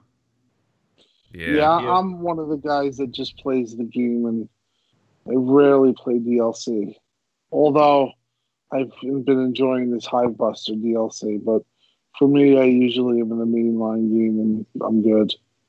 Yeah, definitely try try out the or look out for those uh, backwards compatible games. They're all pretty low. And I was playing uh was it Sonic Adventure 2 with that auto HDR. It looks really nice. That's five bucks right now. Is, So- is Geometric War Geom- Oh. Geometry Wars. Yeah, Geom- Geometry Wars. I'll try to get that game if you haven't gotten it. Uh, it's an HDR delight. I've heard. I've been looking. I'm on the outlook on that, uh, or on the lookout for that one. Man, Geometry Wars, that brings me back early 360 days. Ooh, Tales of Vesperia Definitive Edition 1250. That was a, There you go. one of the That's a better Tales perfect- games. Yeah, that's that's a great deal right there. You can't, you know, you Mhm. can't go wrong with it like that. Twelve bucks. Well, even uh, Titanfall 2, 80% off at like, not it's not even six bucks. Like, grab it if you haven't already. And that game on Xbox Series X, because of the way that they the engine in that game, that game actually runs uh, over 4K, and it can run up to 6K. Uh, obviously, if you have a 4K TV, it's going to be super sampled down. I played Titanfall 2 on the Xbox Series X because I've tried I've tried many games on the Series X. That's one of the first one of the things I, I love doing with this console is just to see the the either the upgrades or whatever. Titanfall 2 maybe look it rivals anything I've seen pretty much, aside from maybe Hive Busters and a couple of other things. But if you if you haven't tried uh Titan Titanfall 2, and if, I mean, if, if you haven't tried it, it's for six bucks. Uh, you know, there you go. You're you're you're gold. Uh, get that game, own it. I mean, even though it's on uh, EA Pass or I mean on on Mhm. Game Pass or through that, still to own the game is to to is the best way. So if you can get a game that even though you have access to it, but you can buy it, always buy it just to own it because you never know. Uh, you never know what you know. You might not in five years have Game Pass or want to subscribe, and you could just you've always owned that. For me, that's you know I've always done that. Even though a lot of Xbox games day and date, I always like I bought Sea of Thieves. Uh, I just wait until they become really cheap, and I and I outright buy them to own. Mm-hmm. No, definitely. I'm tempted to, to even get it for uh, like a few buddies of mine too. Just it's so low. I've already gotten uh, a friend a game, uh, Wolfenstein: The New Order, because I'm like, hey, dude, it's an uh, excellent shooter. It's only ten bucks. Here you go. You know, here's a here's a Christmas Day treat for you. And then I'm like, I'm just I'm. It's, it's funny because I'm more tempted to buy games for other people so that they can play with me rather than you know just buy for myself. So, you know, but it's nice to have these kinds of sales. But, That is completely not odd. I have literally bought friends of mine, multiple friends of mine, the same copy of the game just to increase the pool of people that I could play the game with. Yeah, man, definitely. Either way, there are lots of fantastic sales out there, guys. Whether it be on the uh, again the Xbox Countdown sale, PSN, Steam. Uh, as Jeremy said, there's a whole bunch of uh, free games uh, being given out daily right now by the Epic Game Store. Definitely uh, pick them up. I think Night Night in the Woods is the one today. Not to mention other- other sales. It's a good time to pick up some games. Just saying, fellas. Uh, we will move on to a different topic, guys. And again, it's been a pretty long year for everyone. And thankfully, we've had a bunch of games to tide us over and keep ourselves occupied during uh, you know some of these trying times. And gaming has certainly up- uplifted our spirits for the past year. And I'm curious what are some of the panel's favorite games in 2020. Um, Shockley, buddy, I'll start with you on this one. Do you have any standout games from 2020? Uh, definitely my number one's definitely uh, Final Fantasy, the one to kick off the uh, COVID year. uh, for you know when COVID was going down, it was Final Fantasy, um, uh, Final Fantasy remake or Seven remake. That one, the action sequence, that just the action is just amazing. Like that blows any like Devil May Cry or any like action that type of action game to me out of the water. Um, what they accomplished with that. So I can't wait to see that on. Hopefully, they get a next gen patch soon, or it goes to PC just so you can bump it up to 60 frames. But um, I think that Last of Us 2 is pretty good. Um, that one was pretty good, except just one little piece of the narrative at the end kind of like was kind of a knock on it. But yeah, the action in that one was pretty awesome. So those are probably my two two overall standouts. I can't think of. I tried to get into Animal Crossing. That didn't that didn't fly. um, but I'll probably pick you know get back into it maybe a little bit later. I can't think of what anything dropped. Anything else dropped in the summer? I think I'm just blanking on what. Ori dropped. Oh, okay. Ori this year. Oh yeah. Or, I totally forgot. I was I was thinking like way back before of the everything year. started. But yeah, Ori. Yeah, definitely Ori. Probably those three. If I have to make a top three, Final Fantasy remake, Last of Us Two, and uh, Ori. All right, all right. Uh, anybody else want to share? Yeah. for me, uh, oh, go ahead. You Tim. go. Well, well for, I, I- I mean, I, I still have I still have games. Like I want to play The Last of Us two, and and I'm waiting to get the PlayStation Five. I want to play Ghost of Tsushima. Um, Sony had a tremendous year, um, but for me, uh, as an Xbox guy, Ori was fantastic. Uh, was really good. Um, finished it, um, and um, what other game was I uh, just looking at that I really enjoyed? Oh, uh, and it's funny because uh, I'm in the middle of it. Uh, the the new Yakuza. Uh, I think What that uh. Jeremy, yeah, really, really uh, enjoying it. Uh, so try that game out. Uh, there's been a ton of games this year.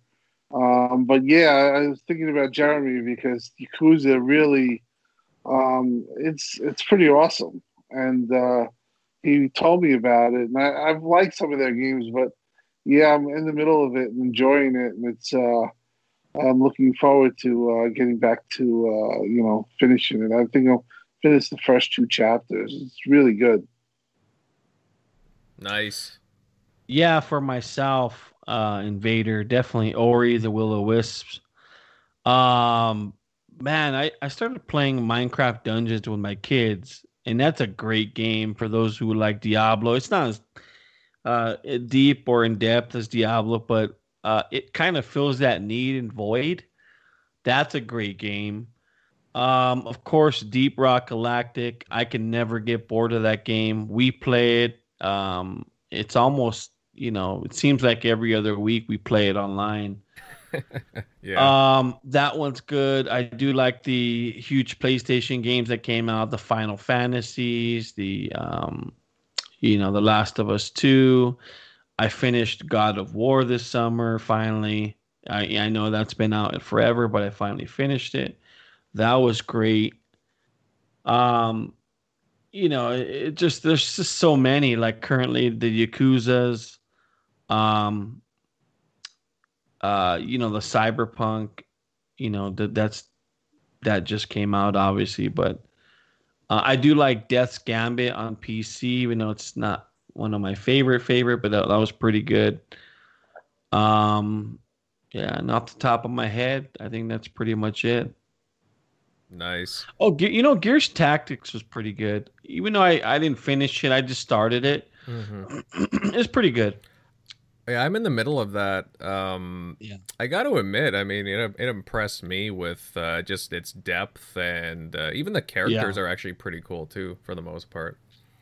Yeah, there are. I, you know, right off the bat, the early on, the early stages I've started playing it, they're more interesting than the Gears Five and Yeah. Four characters for Yeah. sure. Uh, yeah, Which is kind of sad, but it is, but uh, even like you can customize your squad and like deck them out, and it it really gets more in depth later on, and I like the missions are pretty fun, and yeah, overall, I'm just I'm really enjoying it at the moment, so I definitely got to get back into that. you know, I was surprised how much I liked the Wasteland Three. I thought it was an excellent game. Um, on VR, uh, I played the Tetris Effect. That's amazing in VR. On my Oculus Quest. Um, there's a few other games that were really good. On Beat Saber in VR was really good. So Yeah, Yeah, totally. Uh, as far as my games go, though, go my most memorable ones. it's all over the place. For example, Doom Eternal, it is like an absolute symphony of blood and gore and weaponry. It's it's amazing from the soundtrack, level design, action. It's just I cannot get bored with that game. The stuff that is being done with that, I just it's a blast. I could replay that game over and over again. And I remember it came out right uh, when things were just heating up in March. And like actually yeah, it came out the same day as Animal Crossing and that game really helped to tide me over like the first few weeks going on there. Mm-hmm. So I was really happy. You know, I, I had a chance to uh, watch Digital Foundry, and they were talking about how you know their most graphical, impressive games of 2020, and obviously Cyberpunk was on there on PC, and on that list was Doom Eternal, and they spoke about how the team um, you know, I, oh my god, I can't even forget. I forget the name, but uh, the team that created Doom Eternal and the, some of the technical stuff that Doom Eternal brings to the table, solid, you know, solid 60 frame per second, how it keeps up in resolution, how the, you know, just the, the it it's a graphical marvel that game is. It really is when you look at it, and some of the animations that the en- enemies display uh, how they didn't settle and they just kept going of the character animations and enemy animations and how they just explained every little detail about Doom Eternal. And um, you know, it, it's a great game for sure. Yeah. And just to add on to that too, there are other games. Again, I have to give a mention to Deep Rock Galactic. It's one of those games where I, I'd always kept an eye on it, and then when we were gonna do a game night, I'm like, okay, I'll I'll get in on it, and it is just such an adventure. I mean, you would think that a game that does procedurally generated levels would suck. I mean, because you like you look at the beginning of this gen and games like No Man's Sky, they had it and it didn't work out as well as what a lot of people thought it would. But then you get into this and it's it's fantastic. Uh, not only are do things always look different, a lot of them make sense and they're interesting. All these caverns you go into. And it's just it's always a blast playing with your co-op teammates or even when you're alone too, to be honest. But that game is never boring. Mm-hmm. I can say that I could play it almost endlessly. I mean, there's tons of things that you can do, even though it's really just a game of point A to go point B and get back to point A. But um, yeah, I think I think uh, we should all even shock man. I never see shock on Xbox, but shock you could you got to jump into Deep Rock Galactic, man. Tim. Mm-hmm yeah, guys, it's on Game Pass right now too. Definitely. I remember when it came out for uh, preview, so it's been out a while, but it was um, it was very bare bones. But uh, just goes to show you how these games keep building and building. And uh, yeah, it's pretty cool that you guys are playing it. I saw, I think I saw Jeremy. I don't know if it was in the chat. And you guys were talking about it, mm-hmm. but uh, great to see. Yeah, man. And one game that I ha- I do have to give a nod to, you're not gonna believe this, a Terminator Resistance. You know, it's based off of uh, you know the property Terminator, the movies, um, but it's not based off of one of the uh, the movies per se. It's it's in the uh, same world with the lore, and it's a fantastic shooter. It has uh, some really in-depth RPG mechanics that make uh, upgrading weaponry interesting and the story itself is just really entertaining and really gets you involved. And uh, again I, I didn't think much of it at first but it was getting a lot of good uh, reception when it came out. And man oh man guys do not sleep on terminator resistance if you want like a, a really good uh, Terminator video game. It is fantastic. I, I, I cannot speak any more highly of it. I mean, the graphics are kind of meh, like not the greatest, but it does a really good job with what it has. And you wouldn't even think it was made by the same dev team behind Rambo the video game, but it's fantastic, guys. I highly recommend it. Um, but yeah, it was a really good year for gaming. And I was so glad to be able to play some of these games. I, I just there's so many good games that you know it's hard to you know play catch up. Did anybody try the Saints Row, the third remaster? Um, no, no, I haven't actually. So I was the only one I here. bought that, it. I, bought it. I didn't play it though. I had never played any of the Saints Rows, so I started with uh, playing the original Saints. Well, I didn't go as far back as the original Saints Row. I started on Saints Row 2, did Saints Row 3. Now got to get around to Saints Row 4. I kind of feel like I've been doing a lot more uh, of the backlog and backwards compatibility uh, this year than um because you know like there was Avengers. I mean, there's been some good titles that have come out over the year but I feel like uh, some of the other ones that I really feel like I'm kind of looking back on and had fun with were like uh, Hitman 2, um, Ghostrunner. I don't know if you guys checked out Ghostrunner. Um, I'm starting to kind of like go down into checking out different forms of games. And I mean, Ghostrunner, oh my God, that game can be addictive, but also at the same time, you feel like you're pounding your head into a wall if you're not doing it right. You Have you tried it at all? I I tried Ghostrunner on PC briefly. Uh, Oh. I haven't got into it though. I did like what I played. All right. Has anybody else tried it? Does anybody know what it is? I know what it is. I I just I ha- I'm not. I'll be honest. I'm not really all that interested in it. I'm not really into those runner games. But I mean, uh, I've never been interested in them until now. Mhm. Um, and for some reason, um, I know it's like you don't want to sit there and play this for hours because you just want to do like a level or two because it literally is one shot kill. Like if they tag you one time, you're down, and you got to basically kind of go at it uh, again. right. Hey Tim, Tim, I have a question. I'm ahead. buying a new OLED TV. Did you see that? I'm buying this uh, 60, Uh, 65 inch Sony A8H. Uh, what do you think about that TV? very good TV. Um, it, for you know, it's it's a multi-purpose TV.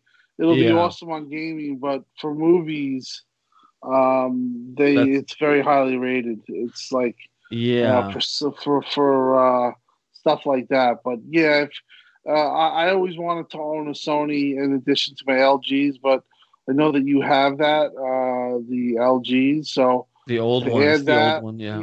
yeah, to add that, yeah, you'll you'll be in line. The TV's amazing. They say in some in some aspects it outperforms the LG. Yeah. In other aspects, uh, the LG has a little. Uh, I, I like. I don't think it has VRR on it. Um, No. you got to look at our things, but yeah, that's a killer TV. Okay, cool. Nice. Yeah, you'll be very you'll be very happy with that. Oh, Sweet. we got uh, Megatron sneaking in here in the chat, dropping uh, five dollar super chat. Uh, just so everybody knows, Megatron's not here because it's his birthday. He's having a little shindig. So uh, happy birthday, Megatron! Wait, wait, wait, wait, wait, wait. It's not his birthday yet. He still has 15 minutes to go. Yeah, well, no, he has he has an hour and fifteen minutes. Is it an hour for? Whoa, an Yeah. hour. Oh, I'm minutes. sorry. I'm sorry. An hour and 15 minutes. Well, anyways, it's uh, coming up. We love s- you, Megatron. Yeah, and he has a little message here. Jeremy sucks. That is all.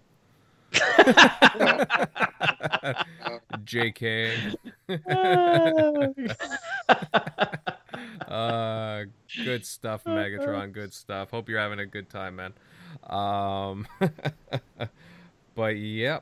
Uh, all right, guys. Uh, we'll move on, and you know what? Why don't we talk about the games that we're looking forward to in 2021? You know, moving ahead here.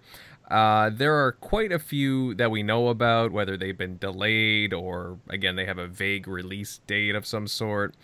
But I'll keep this open to whoever wants to just chime in first. Uh, what games are you guys looking forward to in 2021? Well, I'll tell you one thing. It's not going to be Halo Infinite because that's coming out in 2022. I knew you were going to say that. Shut your mouth. Uh, for me, and, and I'm gonna have to get out of here because uh, I have to get going to sleep. But um, uh, for me, uh, it, it uh, it's going to be Halo Infinite and also Cyberpunk 2077, especially after Jeremy explained that pretty sick uh, uh, that's that uh, I guess side mission. Dude, all the Uh, missions are like that, Tim. All of them, pretty much. Yeah, no, I'm looking forward to that.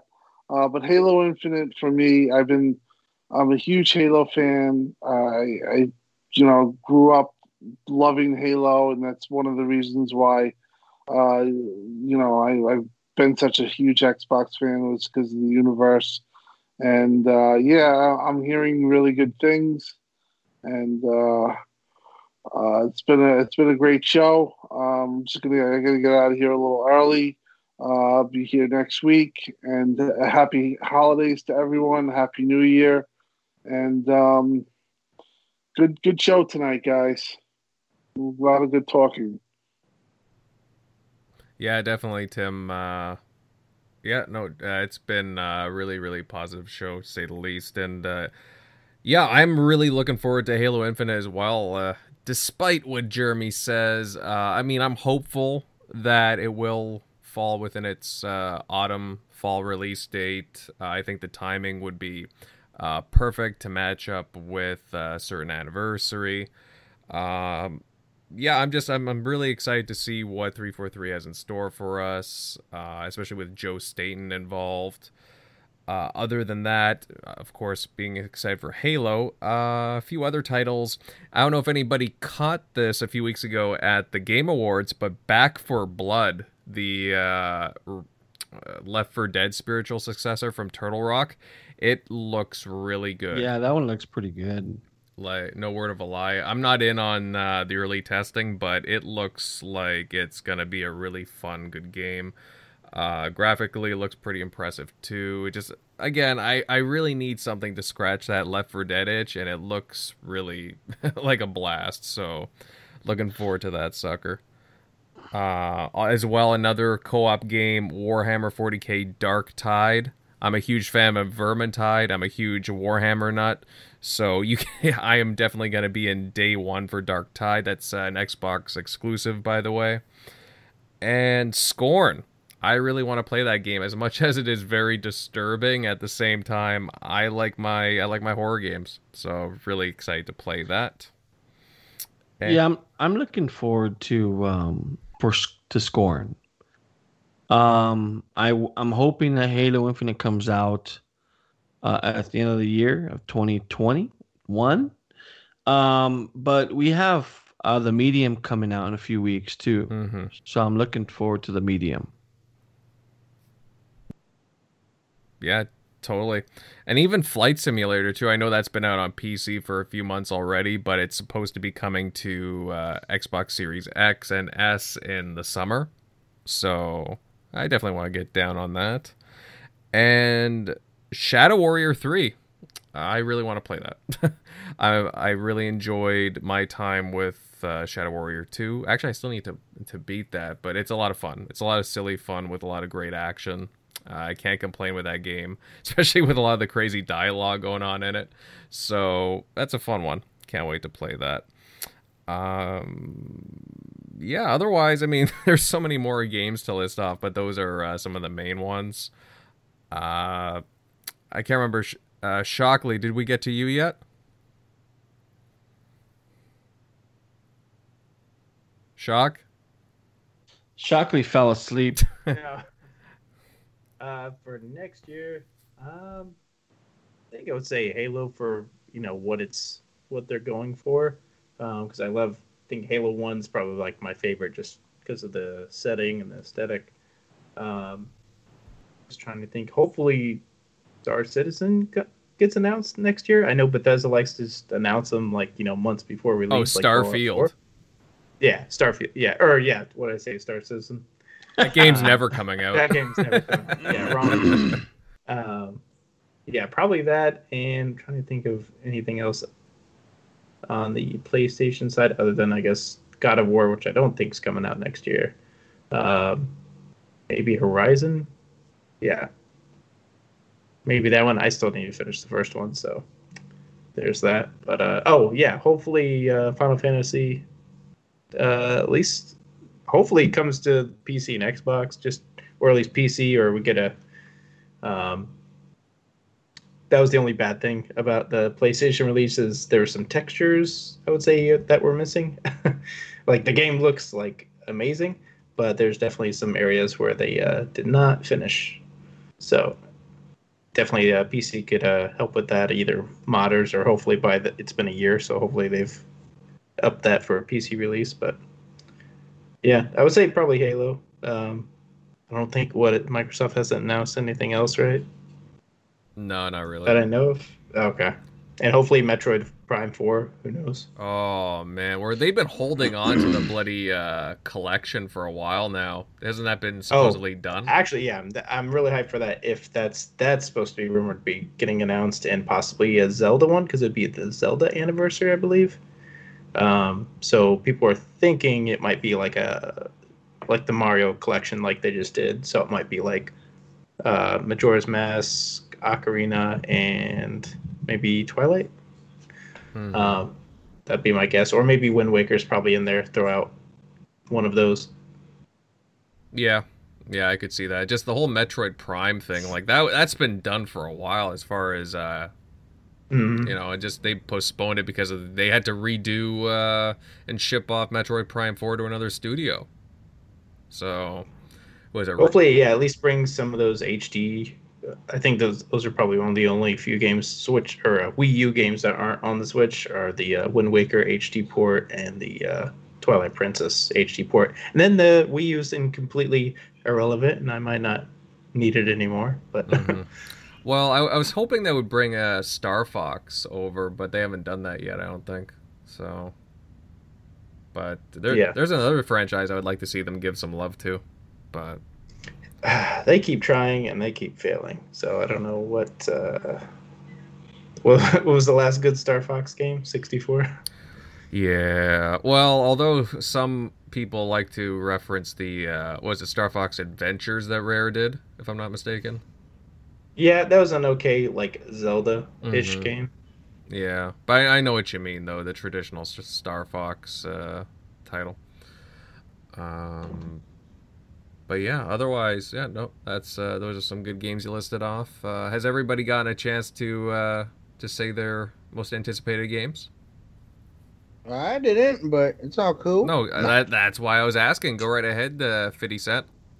Oh, thanks. No, no, no. Um, well, how where what games haven't you guys already labeled off? 2021 looks like it's going to be a stacked year. Um, definitely interested in scoring the medium, but uh, Outriders, I believe that's February.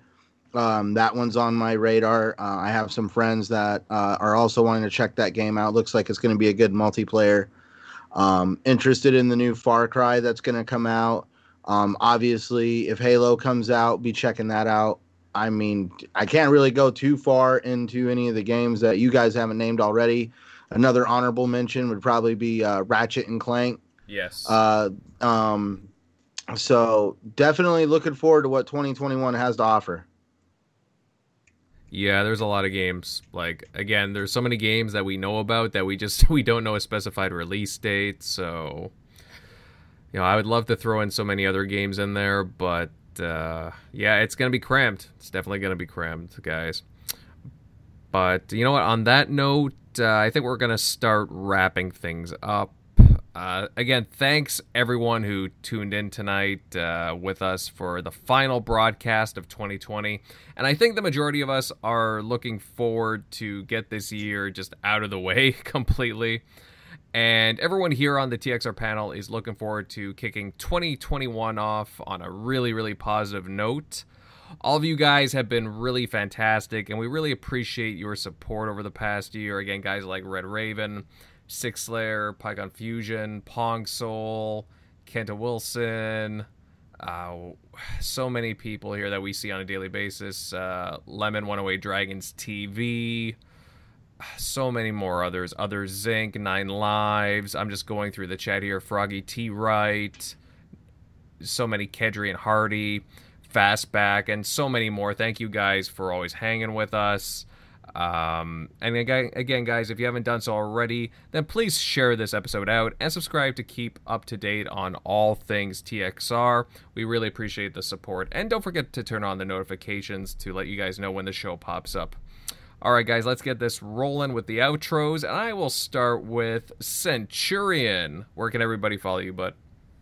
Senti. Right. And thank you, gentlemen, for being here. It's awesome to be podcasting just two days re- uh, removed from Christmas. Um, I definitely wanted to be able to hang out with all my friends and fam, especially on the holidays, and you guys are definitely included in that category. So, um, for those also who want to find me, be sure to follow me at Centurion1307 at Twitter, YouTube, and Xbox Live.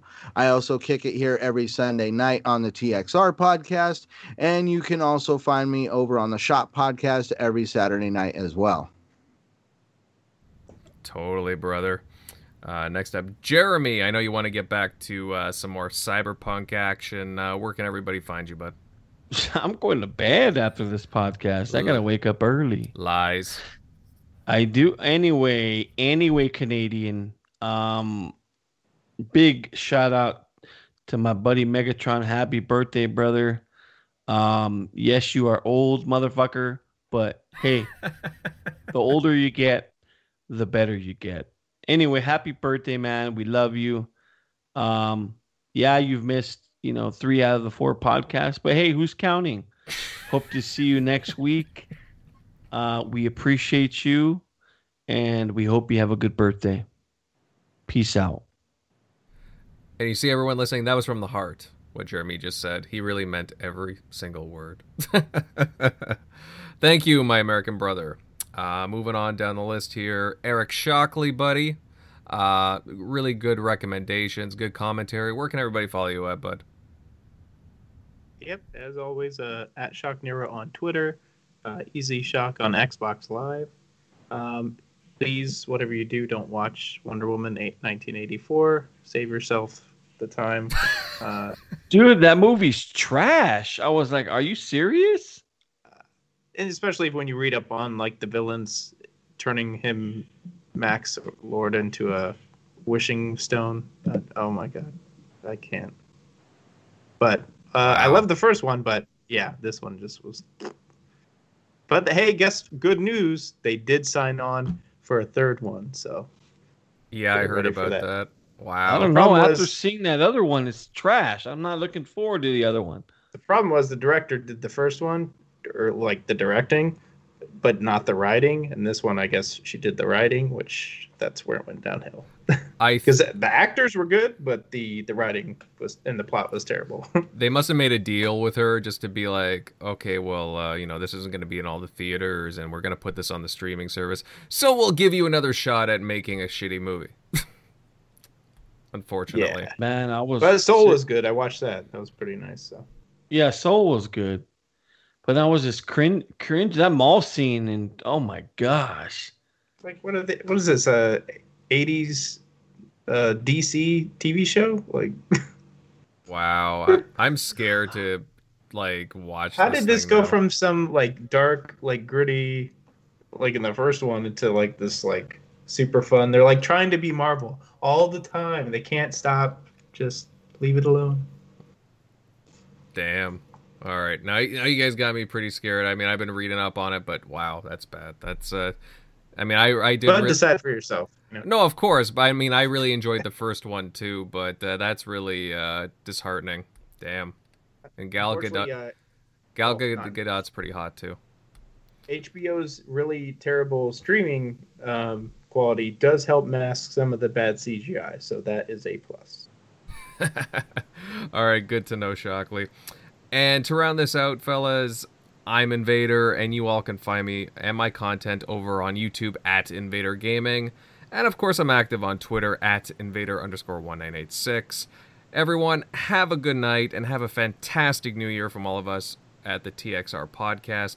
Keep safe, and we cannot wait to see you next Sunday and into the new year. Later, fellas.